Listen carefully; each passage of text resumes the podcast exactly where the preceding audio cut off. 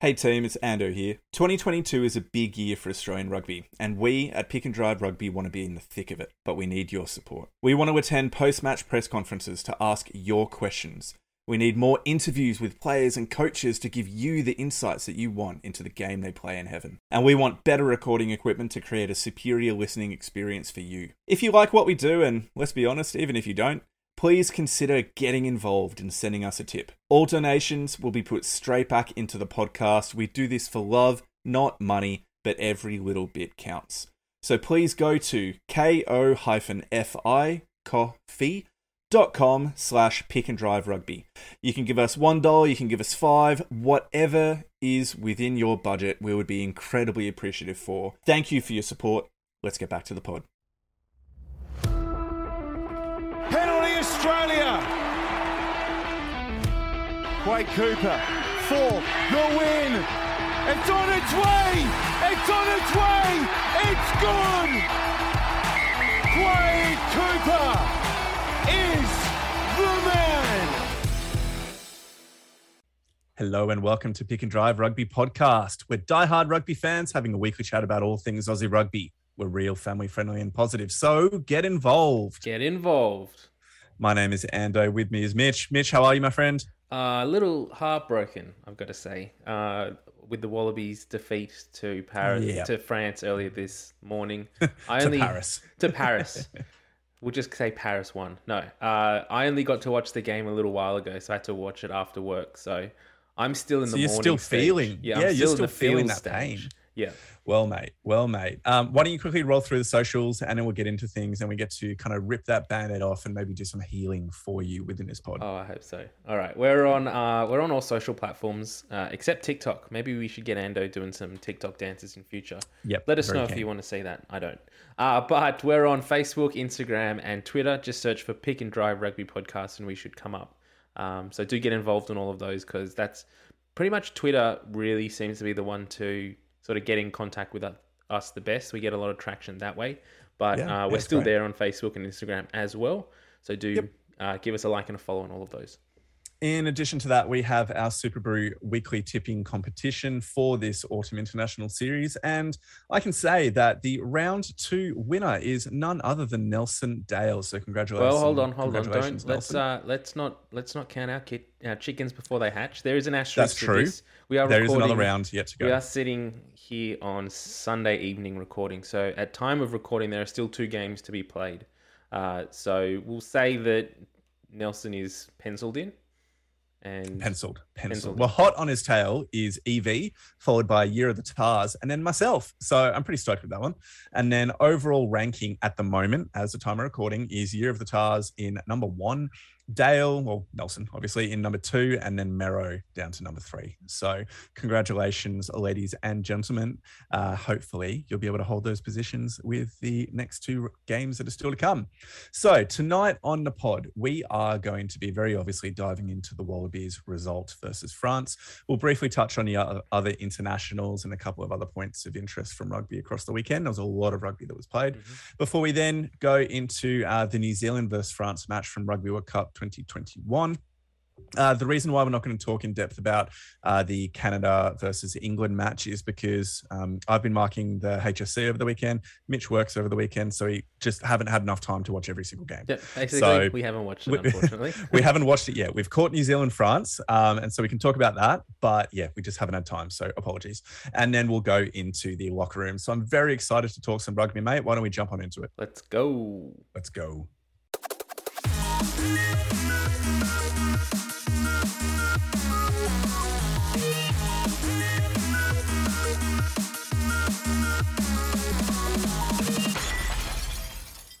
All right, we move to the most uh, pressing news from the weekend, the one that has made Mitch's soul weep with despair. It was the last minute loss of the Wallabies to France in France as the first official game of the Autumn Nations series. Um, but either way, it was incredibly devastating the way in which Damian Penaud ripped the match from the hearts of Australian fans. Mitch, you've watched it relatively recently. What were your immediate takeaways when the buzzer blew? it, it's just that hollow feeling that we've sort of come to expect this year as Wallabies fans that we're so close. we're so, you know, we're we're ahead with a few points to go with two, three minutes left in the game, and we somehow let the the win slip. Uh, yeah. Last week was, I guess, an outlier in, in a lot of regards in that in that area. So we did well to get to to well, I mean that wasn't even in our hands, really, was it? Scotland missed the shot at goal last week. we were so very lucky. We were very lucky yep. to get that win. But again, yep. like on the one hand, disappointed that we we lost it in that fashion and some sloppy defense, which was really what let uh, France score that try. But at the other, mm. on the other hand, I didn't expect us to do so well. I didn't think we would push France as far as we did. I was expecting the French team to play a little bit better than they did. Uh, yep. So I guess in some regards, with five or six minutes to go, I I kind of thought I was feeling optimistic. I kind of feel like felt like we might have had this in the bag. But that's the problem with being a Wallabies fan, isn't it? That there's always hope, and that hope always gets crushed, um, which is really one of the challenges that we face. Yep. So I think um, on on that point, I mean, that final try to Penaud was just it was heartbreaking, and um, in the immediate aftermath, uh, I was when when that um, when that try happened in the ruck preceding the try, I immediately saw uh, a collision with Folau Fainga'a's head. And that's one of the quick little video that I put up on Twitter. It's got a little bit of um, traction and response. My point within that is not to say we lost the game because of that indiscretion, by the way. You made the really good point, Mitch, of saying we lost the game because we didn't tackle Penaud. Two players fell off him in the tackle. Yeah. And so that's how he got over the line. And that's clearly it. And also, we lost the game because we let them score 30 points against us. So there were many other moments throughout this game. That was just one of those frustrating, frustrating moments, right? Where you go, man, I feel like this always happens to us. Either we get pinged for something like that, or an indiscretion like that is just not noticed um, against us. So I am definitely being a sore loser without a shadow of a doubt. But I feel like as a Wallabies fan over the last few years, I've got very good reason to be a sore loser. I mean, it just oh, look, we we've been speaking about this so consistently this season, which is I guess frustrating, and I imagine the fans don't like us. Uh, going on and on about the, the referees and the TMO intervention, but really, what is the point of having a TMO if they're not going to interject in games when there's sort of like if we're sitting in our living rooms at nine o'clock, nine thirty a.m. on a Sunday morning and can see through the TV screen that that is a, a high contact that needs to be reviewed. How is that missed by the TMO? At, yep. at no point was there com- conversation between the TMO yep. and the referee that we need to yep. we just need to check this. So in most in it feels like it just went unseen. Well, why don't we why don't we step away from that now that we've got that little bit of our, out of our system and start at the beginning of the game. And the beginning of the game started at a frenetic pace. There was a few penalties traded each way. A really really impressive opening to the game from the Aussies within the first 20 minutes before uh, somewhat typically, somewhat stereotypically, in the final 10 minutes of the first half, we let them back into the game. And what should have been a somewhat comfortable lead for the mm. Wallabies going into the break turned into a French advantage. And yet again, the Wallabies lost the game, lost a game where they were not leading at halftime. It's becoming a trend.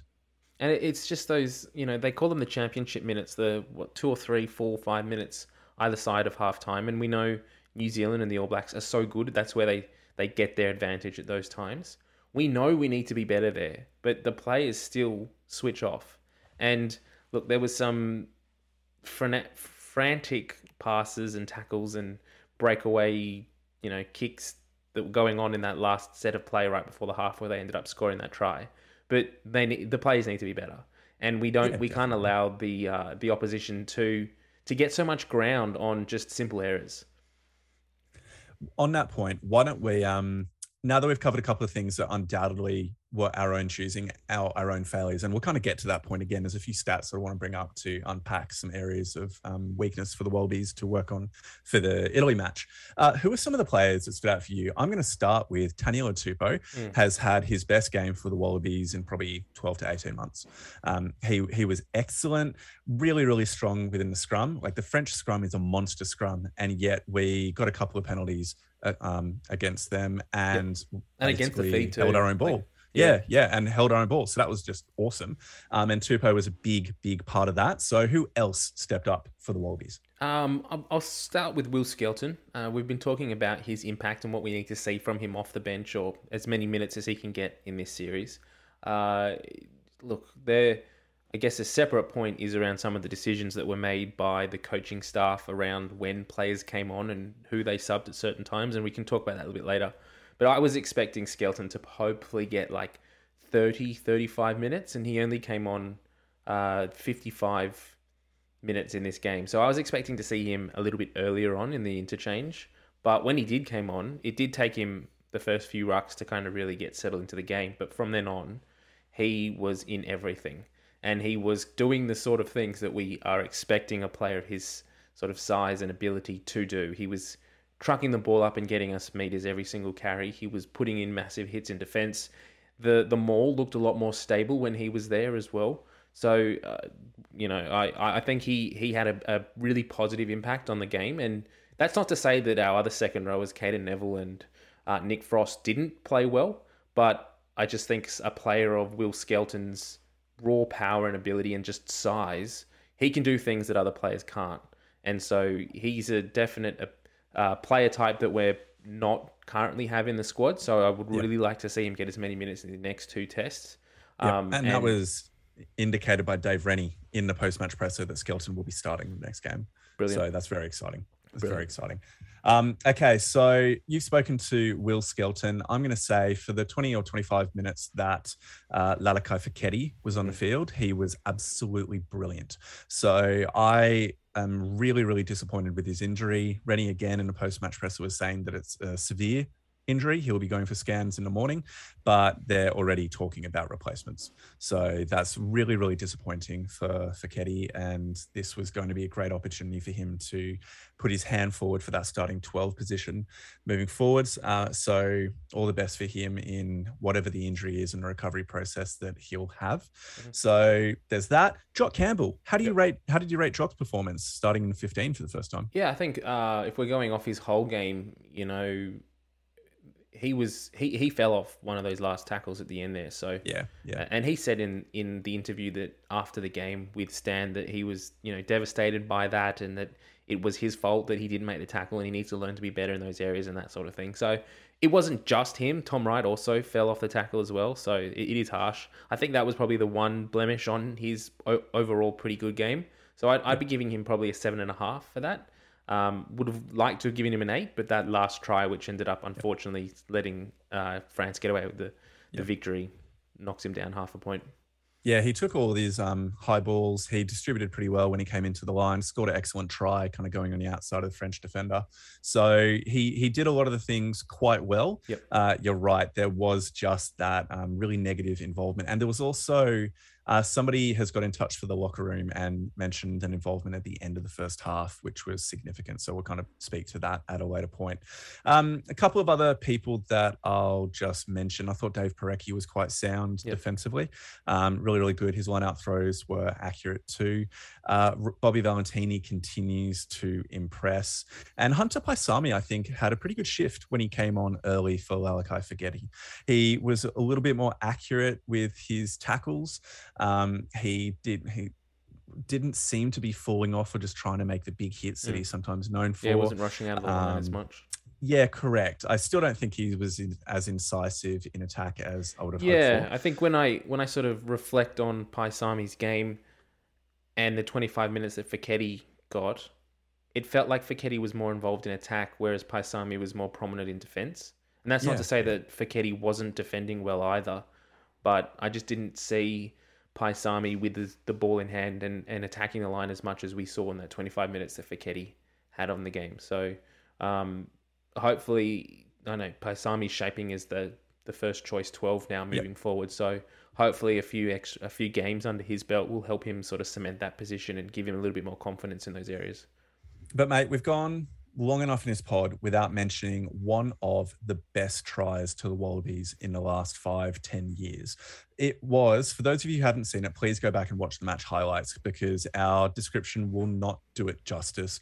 But essentially, the taking of a chip in behind at the Wallabies try line, um, bit of a kind of jumble in the air, spread it out through the hands out wide. Tom Wright gets on the outside of the French defense, passes the ball back inside to Jock Campbell, back inside to Lalakai Foketi, Foketi, end to end stuff, resulting in one of the best tries that you have seen as a Wallabies fan in the last decade. How good was that moment?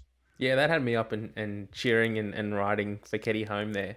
Um, it, it was so good to see not just that the fact that they made the break and they were able to finish it off, but there was options. And that was one thing that last week we spoke about. Like Tate McDermott was great in his little sniping runs from the base of the ruck, but he always found himself in space with no one to, to pass the ball to. And so that was obviously an area that they'd spoken about this week and were looking to fix. And Yep. uh, two players in in um, in support there when Tom Wright made that break and were able to finish it off was great to see. Yeah, absolutely brilliant. So on that point, um, there's a couple of other things I'd like us to be touching on. Uh, I think firstly, we do need to give a massive congratulations to France for the win. Um, so obviously a well-deserved win. They're going to have some areas for improvement.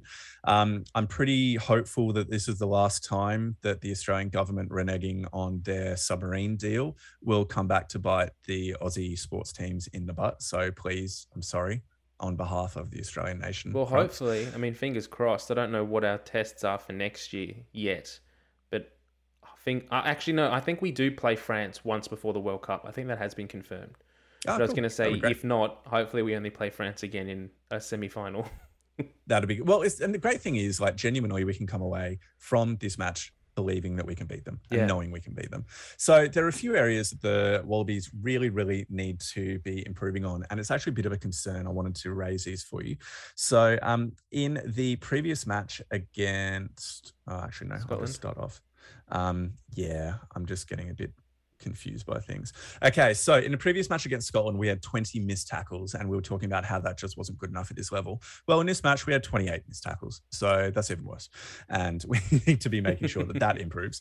Um, breakdown steals, we had no breakdown steals this week whatsoever. Uh, France had eight. Breakdown steals. So that was really significant. And again, we saw the impact of the wide, strong French defenders like Dante um, being able, Dante, being able to just get themselves over the balls in really, really positions. So Yep. that was really frustrating um, that we couldn't improve on that. Our handling errors were a little bit worse, um, 10 to 11. We had more bad passes than the previous week. Um, we had basically no offloads, two to 16 offloads. And it was just, there were just elements of inaccuracy within our game. Most of our penalties that we conceded came from ruck infringements and like issues playing the ball on the ground or getting your body trapped on the wrong side of the ruck. It's just these small micro actions that continually pile the pressure onto the Wallabies, where even though we had a pretty good defensive effort in terms of France spent like 30% of their time in our 22 and we nearly beat them. Um, we converted 4.2 points per visit to 22 compared to 2.2 of theirs. So like we were we were more accurate with the opportunities that we gave. But if we keep giving teams these opportunities to attack our defensive line, then they're going to score points. And we just simply need to be better. We simply need to be more accurate. And I would have hoped that the involvement of someone like Dan McKellar and um, Lord Laurie Fisher as well, for the longer period they've been there now, would improve that accuracy because it's something the Brumbies pride themselves on. That's my rant. Uh, wh- where, what's your takeaway from any of the points that I've just touched on? Yeah, I think one of the areas that we we highlighted last week and we were expecting to, well, hoping for improvement this week was that breakdown.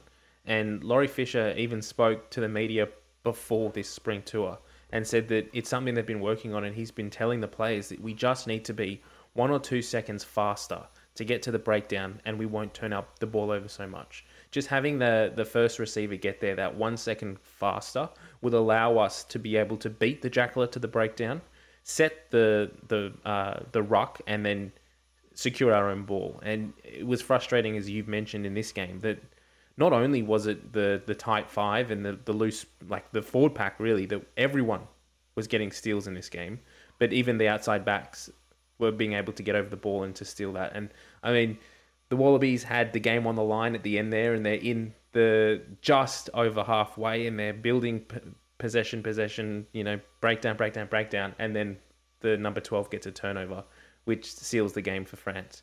So it's frustrating. Um, it's one area that we've been talking about consistently that we need to be doing better at, and we need to get there and, and clear the players out, but they're just not doing it. And we, you know, we're, we're continuing to talk about it. And moving into the World Cup next year, the way that the game of rugby, particularly international rugby, is forming at the moment is the Jackler is the more uh, rewarded player on the field at the moment. It's no longer the attacking team; it's the Jackler that's getting rewarded most of the time. So we need to be better in that area because that's going to be a key area in the World Cup next year. All right. So, a couple of um, things that I'm going to ask you. First off, in a moment, I'm going to be asking you who your number 10 is moving forward because Foley had some good moments and then some really bad moments. He was responsible for one of the French tries by shoveling the ball on, uh, missing the pass as pressure is getting placed upon him and basically France crashed over for a try. Um, that happened again last week as well. Mm-hmm. And so that's that's quite disappointing. There's a lot of talk about whether Lolesio or Donaldson, probably Lolesio would be the person to step in in his place. Should uh, it be Lolesio or Foley moving forwards? I think for the next three tests, so we've got Italy next week, we then play Ireland, and then we play Wales. So Foley's already not available for Wales because uh, it falls outside the window. So, look, we're talking about Foley being up and down. We're also talking, and we've been talking about Lolesio being up and down as well. So there's no clear answer really that someone is a good choice that's going to fix all of our problems. But at the same time, with Quade Cooper fit, I think our two, potentially three uh, choices for fly half are Quade Cooper one, Noah Lolesio two, with potentially at this point Ben Donaldson three. I don't think Foley's going to make it into selection next year. So at that, um, look this week you need to you need to play Foley or you play Donaldson. I mean, it's Italy. Do you just give him a crack and see what he can do? Whether he can be a little bit more consistent than Lolesio, who knows? But I think we need to now start looking towards the future and just give these young guys a crack because we've seen what Foley can bring, and it's not other than his. I mean, he's missed one game, one kick in three games. But apart from his accuracy off the tee, he's not scoring us enough points and he's not directing the backline around as well as we currently need it to. Yeah, and I think that's one of the really big criticisms is um, or observations is that he is struggling to provide that direction within the backline attack that um, we would we would expect to see from someone with his experience. Yep. What he is doing well is kicking from the tee and that's great. But there's been twice, uh, once within each game, where he's just completely stuffed up kicks for touch, uh, which is really inexcusable multiple times from one of your uh, most experienced players. Mm. And this game, the, the French didn't let the ball drop in between two players and go out anyway, so he Yeah. wasn't even saved. Um, and when when you think about that, like Noah Lolesio's kicking accuracy is still pretty fantastic anyway. So it's not as though we're going to be losing a huge amount of um, accuracy from the tee by having Noah on. And so yeah, and plus Noah's kicking range is going to be basically the same as Foley's regardless. I mean, my my only other thought around this and is just a worry about where Noah is sitting mentally. Uh, you know, Dave Rennie and the Wallabies haven't been great for his development for the last eighteen months. He was the first choice in the um, the starting fly half for the French series in 2021, and then he was dropped for the Rugby Championship, and then he was dropped or he came in and out due to injury and then he was dropped for the spring tour last year and then with another injury he was called back in. And so he's been constantly told yes we need you. Actually no you're not doing good enough. We're going to leave you at home. Actually no we do need you. There were even talks this year that they were going to leave him at home and have a preseason with the Brumbies. It only was the fact that the the Brumbies preseason wasn't going to start for another three weeks that they thought well we'll Yep. just take him because it's better for him to be in Wallabies camp than sitting at home not doing anything so it's a big ask for for Noah, a, a young player of his experience, to kind of come in now and sort of been told yes, no, yes, no, yes, no, to now come in and say yes, you are the first choice at the moment. But if anything changes or if you don't play well, we're going to throw someone. We're going to throw it to someone else. So those questions have to be in the back of his mind. If I don't make this kick, am I not going to play next week? If we lose this game, am I not going to play next week? I mean, those are that's that's a horrible thing for such a young player to manage. I'm I would hope that there's good man management going on behind the scenes in terms of the conversations that are being had with him and the clarity of expectation and performance is being put out there. Uh, what we might do is we might move ahead to Yep. uh, a bit of a discussion about the team for next week. So the Wallabies are going to be facing Italy, and Rev from Rugby Fixation has put together a team for the match against Italy. So you can check this out on Twitter.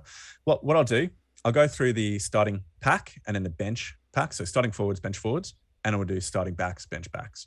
Um, and I'll get your opinions about whether you would agree with this team or whether you would swap anybody in. Okay.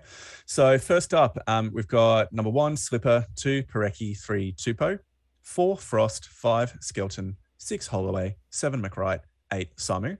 Then the bench forwards are Lonergan, Gibbon, Robertson, Swain, and Gleeson. Mm. Is this the first test that Swain's back available for? I believe Obviously, so. I assume so. Yeah. Um, oof. I, I, my first choice goes to McReight at seven. I, I just wonder if we need to see Hooper get more game time at the moment. I mean, I know he's he's not, you know, he's not made of of steel, and he he does need to have a break at times. But he's only played two Test matches, and I think one of the things that I, I sort of noticed in this game was that when we made those substitutes later in the in the second half, Hooper came off. We then took Yeah. Foley off. That Yep. the players all of a sudden lacked that experience, and that's one of the things that just having Hooper around on the field, Hooper himself, not necessarily Foley so much, but having Hooper on the field is really calming, and just the other players seem to perform better. And we really missed him in the rugby championship this year when he wasn't available. That some of those tighter games we lost when we probably shouldn't have because we didn't have Hooper's influence there telling players to calm down and to just do our Yep. next thing and this sort of thing. So in some ways, I would prefer to see Hooper there. Uh, but at the same time, look, Fraser McReight's been performing well for the Wallabies this year, and he needs a shot as well. He's on this tour for a reason. Um, so yeah, that that's the only sort of change I'd make. Other other than maybe um, starting Samu at seven and maybe starting Gleeson at eight. Ah, really interesting. Okay, cool. And then having McWright on the bench Yeah, sure, why not? because Samu and Gleeson can both play full games. Yep. All Wright, cool. Interesting. Uh, then let's go to the back line. Lolesio 10, right on the wing at 11, Paisami and Ikitau 12 13, Kellaway and Campbell 14 15, with the bench backs being McDermott, Hodge, and Petaia. Um, look, I'm I'm starting to sense a trend here, and this is probably the most heavy Queensland dominated side in the 23 that we've seen for the Wallabies for the last uh, 18 months, maybe. So Oh, no, there would have been more. Um, I, I would personally probably rest Kellaway and start Nawaqanitawase, or drop Petaia off the off the uh, out of the twenty three and put him in there instead. Yep. I just think Petaia's had his chances this year, and he unfortunately hasn't delivered. Whereas we've seen what Nawaqanitawase has been able to do in the Australia A Tour, and so let's see if he can do that again against Italy. Yeah, exactly. There's a part of me that would love to see um, Nick White start at nine to do that partnership with Lolesio at 10. So they've got the club combination going into the Wallabies setup. But Rennie has been pretty clear in saying that this will be an opportunity for Jake Gordon to get a start. So uh, I don't think that will be happening, which lends me to think that we'll probably see Foley again at 10 um, because of that Waratahs connection between the two of them. So Look, I hope that we see a team like Rev has put out here, but um, I'm not sure if we will. And for me, I would also like to see Nawaqanitawase in there somewhere. If that means giving Wright a rest and having Nawaqanitawase start at 11 or to come in at 23. Uh, either way, I am understanding of that. So, anything else you want to say about the team or match for next week before we move on to a quick comment on some of the other international games? No, I think I think that's it. Um, I yeah, it's interesting to see. Uh, Part of me also wants to see Tate McDermott get another start because I think he's only played one test for the Wallabies this year. So, um, has he played one? Has he played any more earlier on? I can't remember. Um, but it's it's clearly the the sort of setup at the moment is Nick White first choice, Jake Gordon second choice, with Tate McDermott third. I feel like Yep. this is a great opportunity to give Tate McDermott some more minutes. Um, and but yeah, again, we've got that whole sort of cohesion theory around the amount of game time between players, and we don't have a ten that's going to slot in and perform well with McDermott because we don't have a Reds fly half in the squad. Yep. All right, cool. Well, why don't we move on to some of the other international games from the weekend? So, like Mitch and I mentioned before, we've both had busy weekends, so haven't caught every game. I've watched the mini of the Ireland South Africa match Mhm. and Scotland Fiji, but haven't been able to catch anything of the others. Cool. Um, I'll um I'll just run through the scores and then Go we'll for it. sort of say a few points. So, uh, first game of the weekend, Italy beat Samoa 49-17, which I think is a bit of a, a surprise to a lot of people. Uh, second game, Scotland took out against Fiji 28-12. Uh, Wales played New Zealand. New Zealand took away the, the victory there with a resounding victory, 55 23. Highest ever win against Wales. Is it? Yeah, great. Um, we then have Ireland and South Africa. Ireland edging ahead of South Africa 19 16. We then obviously had the France and Australia game with France edging it by one point 30 to 29. We then have two games still to come this weekend. We've got England hosting Argentina tomorrow morning, 1.15 Australia time or Sydney time kickoff. And then I think the other game is Georgia versus Spain. Um, which for some reason isn't coming up in the Autumn Nation series, so it might technically not be part of this series, but sort of like a tier two test match.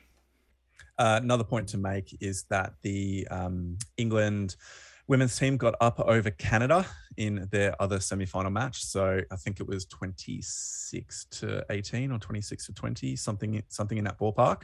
Uh, and suppose it was a fantastic fight back from the Canadian team. So oh, from um, the World Cup, yeah, 26 Yeah, from the World Cup. Yeah, 26 19 there we go Yeah. so i'm very very keen to um, follow that um, the queensland reds also got up in their tour match um, who were they playing queensland reds were playing Marika Koroibete's Wild team. Knights. wild knights Yep. that's it The Um, not uh, I can't remember the name. they used to be panasonic wild knights so yeah, they it still could be, but I Panasonic think they've just changed it to Wild Knights now. I think they're getting, oh, maybe not. I'm not sure if they're getting rid of the like the the commercial name or not. Yeah, there's the Wild Knights though. Robbie Deans coached. Robbie Robbie Deans. Um, okay, cool. So, um, what else was I going to say there? Oh yeah, and also the men's sevens were playing in the um, Hong Kong sevens over the Mhm. weekend. Yep. So, do you want to talk to us about that? Um, I don't have the scores up in front of me, but I did see their game against Hong Kong, and it was an absolute try fest for Australia. They just absolutely cruised through that. I then saw that they beat New Zealand quite comfortably 24 27. No, more than that. I'm just going off the top of my head. Can't remember the score, but they beat I'm New trying to get all Zealand the in now whilst you're the pool stages, which uh, meant that New Zealand didn't get out of the pool in the Hong Kong Sevens, which is a massive thing considering the sort of teams that are competing in uh, the Hong Kong Sevens tournament. So another good tournament for the Australian men's team, and from what I've seen on social media, I think they're into the final, if not like Yeah. this, the last semi-final. I think they're up to the Yeah, I final believe stage. so. now. I Yep. believe so. So by the time this goes to air, um, we'll have a result for their performance. So they're obviously coming back and trying to defend their um, World, World Series, title from last year, Yep. which is fantastic. So hopefully they're able to get up and get the chockies, which is bloody good news. So um, look, a couple of quick points. Uh, again, from what you were saying, I was a bit confused or surprised about the magnitude of the Italian win. So Mhm. I might go back and watch that to get a bit more information. Uh, in terms of Ireland, South Africa, far out. That was a brutal game. Absolutely brutal. Um, unsurprising, really, when you consider the nature of both of the teams and the forward dominance that they try and um, impart upon the opposition. But that was. I that think was one thing to sort of take away from this test match is that at this level, you can't afford not to have a goal kicker in your squad. Yep. And Yep. So we're was it looking at a completely different result. Yeah, look completely different result. Like even before he went off, there were some shots at goal that were, you know, questionable at, at best. Um, so yeah, at this level, like if if they nailed some of their shots, we're looking at a different result. So very costly for them, but you can't take that away from Ireland either. They they did really well and they ground that victory down. Yeah, they did. They did. Um, how weird is it to have a South African team that doesn't have like an established goal kicker? They can kick the ball from like 70 meters out. It's just it's just weird. Well, they're no longer playing on the high veld, so everything this is true. takes a Any, lot out. anything goes when you're in a high. But Um, I, I also wonder if just just on a touch on this, I wonder if the uh, like South Africa joining the URC is in some way not coming back to bite South Africa on the butt a little bit, but these English sides, uh, well, these European sides now have a bit of a blueprint in how to beat the the Springboks or South African teams, but the Springboks now. Um, Ireland has two teams in that competition that are very heavily dominated within this um, Ireland side, so Munster and Leinster and they've now gone on to beat South Africa, which I think a lot of people were expecting South Africa to win this Test match. So uh, interesting to see. I, I'm not sure if they do play Wales, if that's coming up. I know they play France next week, and so as a sort of Southern Hemisphere SANZAAR fan, we're sitting here hoping that they can avenge our defeat this morning in Paris. But it will be interesting to see how they go.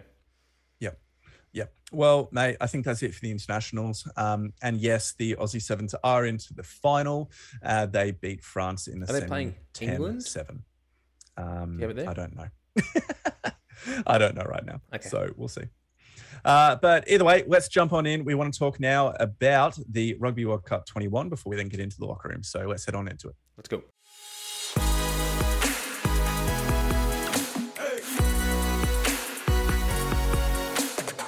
All right, time to get into Rugby World Cup 2021 chat now. So we had the two semi-finals being played over the weekend. The first semi-final was held between Canada and England.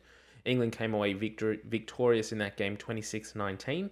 We then had uh, the New, New Zealand hosting France in the second semi-final. That that game came right down to the wire with New Zealand getting the win 25-24 over France. We'll talk a little bit more about that game in a minute.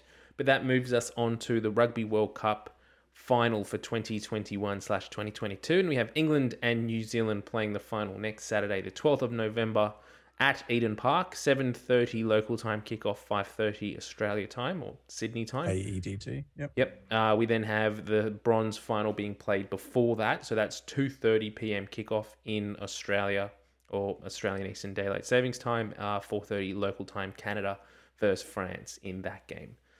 So I haven't had a chance, unfortunately, to watch a lot of this. I've seen some of the highlights, but Endo, you've seen a little bit more of this game than I have. What were your thoughts around this semi-final between New Zealand and France? Uh, it was an incredible game, a really, really incredible game. You had a lot of the attacking endeavor from the uh, from the Black Ferns going up against just a defensive wall from the French. That that defensive integrity that they displayed in that pool round match against England was on display here. It was it was a really physical and brutal encounter where um, you, do you remember how I I made this prediction. I thought that the Black Ferns were going to try and play really attacking, fast, up tempo, somewhat un- unstructured rugby to try and tire out the English and move them around the pitch a lot more.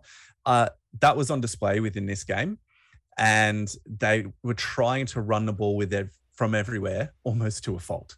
Yep. Um, and so it had kind of shades of the Fijiana performance in a way of taking quick taps here and there. Uh, so at, at, a, at a few times they went too far. They ran away from the supporting players and got the ball turned over. Um, and look, it was it was one of those characteristic performances from the French uh, fly half Caroline Drouin. And she had a few really, really strong moments. And then in a kind of dying 15, 20 minutes of the game, kicked the ball out on a full from a goal line clearance. Um, or was that the end of the first half? Might have been end of the first half. Um, and then she shanked, absolutely shanked the clutch penalty kick to win the game in the final uh, minute of play. So I really feel for her. It was a kickable goal. She's a decent kicker. She just massively, massively shanked and um, choked, and the ball barely got to the try line itself. So I feel really sorry for her. It's really it's really hard, isn't it? Like they've they've performed really well in this World Cup, and so to to go out like this, like if she had just kicked that goal, massive upset, kicked the hosts out of the World Cup final, going into an All European World Cup final for the first time in however many years it's been for the women's. That's that's a massive thing, and so it, it it's unfortunate for her that they weren't able to get it done. Um, it's unfortunate that they you know it comes down to a kick and they weren't able to pull it off. In some ways, it would have been better if New Zealand had just been able to score a try or kick a penalty of their own to, to get ahead because it just, that's that what if moment. Like the, the thought in your head is at least they won the game, we didn't lose it, which is what I think a lot of those French players are now feeling, which is so such a shame. But they're going to have to pick themselves up. They've got a game next week to finish third. So, you know, there's there's still a lot to play for. Yep, there really is. And there were a couple of great comments from um, Wayne Smith, the coach of the Black Ferns after the game, who were basically just he was identifying some of the errors that the Black Ferns were making and some areas for improvement moving forward. So we weren't really accurate enough. It was a matter of just calming down, being more accurate. Uh, we probably should have played a bit wider off some of our phase plays rather than trying to hit in too close. You need courage to do that. We did it in the second half early on and got us into a good winning position.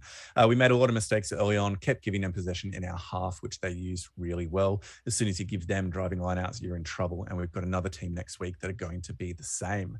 So the th- this is going to be an absolutely blockbuster match next weekend, and I'm really, really excited to see this.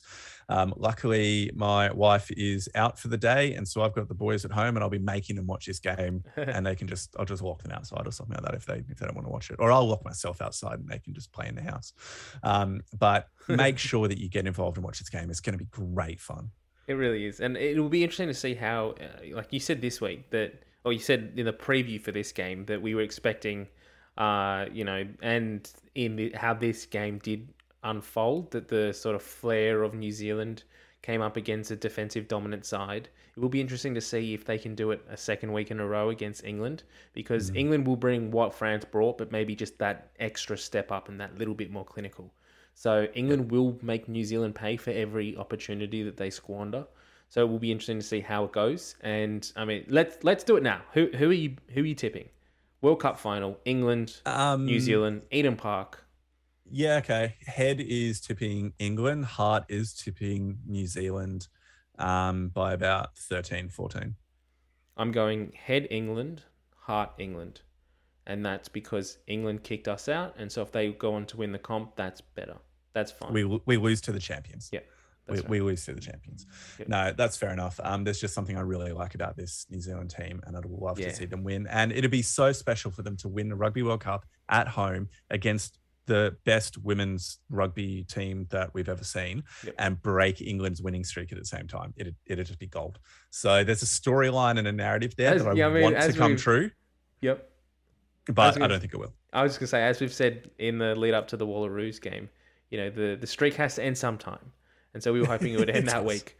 So it does. It did not, but maybe it'll end this week. Who knows? That's right. I mean, they can't go on for 50, 60 games, surely. Surely. Surely. Well, anyway, why don't we jump on through into the locker room now? You did this last week, mate. So I'll, I'll, I'll read them out this weekend. Fantastic. Let's go. So we're going to start with Michael Tomlinson. Thanks for getting in touch, mate. Should we throw caution to the wind and run with Ben Donaldson and Noah for the rest of the series? Nard was good off the tee, but was caught short on a few occasions in general play. Why not back the young guns? Mitch. Uh, I kind of alluded to this. Oh, you did say this, this might yeah. be what yeah. we need to do moving forward. But my biggest fear and I guess hesitation is that Ireland game. Ireland just beat a pretty uh, forward-dominated uh, Springboks team overnight, so we need to be on point to be able to match it with Ireland at the moment. And uh, there was one comment that Nick McArdle make in made in the uh, the coverage this week after the game, and he said that Dave Rennie had sort of said in some media interviews pr- prior to this test that he has his best squad or his best 23 penciled in for the Ireland test. And so I wonder if that means that he's got Foley in mind to play that test just because he doesn't quite think that. I mean, Ben Donaldson isn't up to play an Ireland team, and if we throw him in then, no. threw him in now, that's just unfair on the bloke. Uh, yep. Noah Lolesio as well. I think Dave Rennie also has some questions, so I wouldn't be surprised if we do see Foley for that last Ireland test. But yep. uh, as we've said previously, I think Noah plays against Italy, and even if he does play against Ireland, it's probably not a bad thing.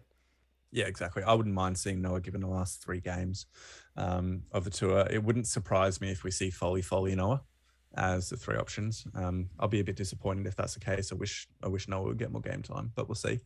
Um, okay, Dr. Joshua Yuvaraj, does the fact that we don't have winners from Super Rugby versus likely top 14 Premiership, URC, etc. winners throughout the top sides is that a hindrance? Seeing a four point lead out takes championship mouse, and our sides lose at the death. See the Brumbies this year's Super Rugby mm. semi final. Uh, I'll comment on this one yep. really quickly before I throw to you. Yeah, yeah, it does. It, it is definitely a hindrance. And it's something that we've spoken about previously that there is a winning mentality that teams develop when they win. And it's that composure and confidence to trust themselves, trust the team and the players around them to make the right decisions and the right involvements in the clutch moments within a game that counts, Yep. which is why we saw New Zealand before they had their slight form dip over the last 12 months be a team that for the last decade almost would almost consistently score within 10 minutes at the beginning or the end of sorry at the end of the first half beginning in the second Yep. um, so those those championship minutes require cha- championship players and we just don't have enough players that have experienced regular success within their rugby careers. Uh, mitch. Yeah, I agree with what you're saying there, and it it's it is an area that I think RA understands and they've highlighted, and so we need to get our players experiencing sudden death footy more often. And what does that look like? We've spoken about the the structures, but really we just need to see some form of Australia of uh, Australia Super Rugby, Super Rugby AU. Uh, bring that back. Just have a comp between the four, five, six Australian Fijian sides. Even if we play that as like a um, end of year tour sort of competition at this time when the teams are already over playing Japan, um, that gives the players something to play off. And if we do that, we need to make sure that we have a final structure so that we've got uh, semi-finals and finals so that they get experience playing sudden death footy. Because at the moment, these players, as we've highlighted, don't have that experience. They don't have um, that. I guess it's also this little like those those twitch fibers that when you get under the the pressure of those big moments, that you're confident and you back your ability to know that you can do this. You can tell yourself a hundred million times that you're going to be good, you're going to be fine to to set that scrum to to kick that goal. But unless you've done it once, two, two, three, four times, you don't know if you're actually going to pull it off. Yeah, exactly. So on that point, um, actually no, not on that point, but I'll just continue on. Craig Bowers got in touch saying 12 months out from the Rugby World Cup and we don't know who our 10 is. Foley is not the answer. Who knows if Quade will recover and Rennie doesn't trust Lolesio. Time to back Lolesio and one of the other young 10s so that Quade becomes the icing on the cake. Yep. We've already spoken to that, Craig, so we won't we won't respond to it again. Um, Mitch has put forward kind of our views on the fly half situation quite well. So we'll jump now to kick the ref in the ghoulies. By the way, that is still the best Twitter handle going Oh, around. So I'm yeah, just, sure. just, just saying that without a doubt. Uh, Boise's, we're close. Effort like that will win us games. Game errors happen, like 15 other blokes on field trying to make them happen. But as long as the tenacity is there, we'll get the chocolates. And that, I think, Mitch, is a fantastic takeaway to have from Yeah. the match this week. As disappointing as this loss is, unfortunately, we're used to that. Um, but it was a really improved performance in many areas. We've spoken about some of the points and some of the accuracies that need to be improved, particularly around tackle and ruck involvements or ruck penalties. But you can't doubt the tenacity and effort from this team and the improvement that we saw from last week. Yep. And I think that's one thing that, I mean, this team, we've said it before, this team deserves our support. Like, they're putting everything on the line. I think there were times under the Cheika era where some of the tests that were being played and some of the decisions that were being made was just, as a fan, you're just sitting there tearing your hair out. The, you know, losses against Argentina when we should have, we should have comfortably won with our best team on the field. Like, we didn't have some of the selection or injury issues that we're currently having under Cheika, and yet we still weren't performing. And so, play p- fans were just getting a bit disenfranchised with everything. We can see that this team has heart and they're playing, they're putting everything into the jersey. They're bleeding for the country. So they deserve us to support them through that. Uh, it will come. We are very close. When we look at, and we've spoken about this so many times, when we look at the injury list, the players that we can come back, just naming three players to come back from injury Samu Kerevi, Quade Cooper, uh, and who else can I throw in there? That's We'll just go with those two. Isaac Um, Rodda. Isaac Rodda, but um, I mean, he doesn't necessarily break a team open. But um, Samu Kerevi, you know, having a player like his caliber back is going to lift the players around them, and just getting those championship minutes and see, seeing off those last minutes in games is what we currently are lacking. But we, if we continually do it and we show that we're competing right up until that final whistle, we will get better. Agreed. Well, mate, let's finish on that moment of encouragement. Thank you, everybody, for getting to this point in the pod. It's been an absolute pleasure and good to talk um, some areas for improvement, but also some positive moments as well within the weekend's rugby. Don't forget to tune in for the Rugby World Cup 21 final on Saturday afternoon slash early evening. It's going to be an absolute cracker. Obviously, get behind the Wallabies as well. And hopefully, by the time this comes out, our Rugby uh, Sevens men's team will have clinched the first victory in the Hong Kong Sevens to defend their World Series title. So, Mitch, it's been a pleasure being here with you, my friend. Likewise, uh, it's always great to chat rugby every single week. Hopefully, we'll be back next week. Not too sure in terms of schedules where our availability is sitting at. So, yep. Hopefully, we'll be there. If not, we will be back very soon. Easy, Keen. Catch you, mate. Bye. All right. See you, everyone. Bye.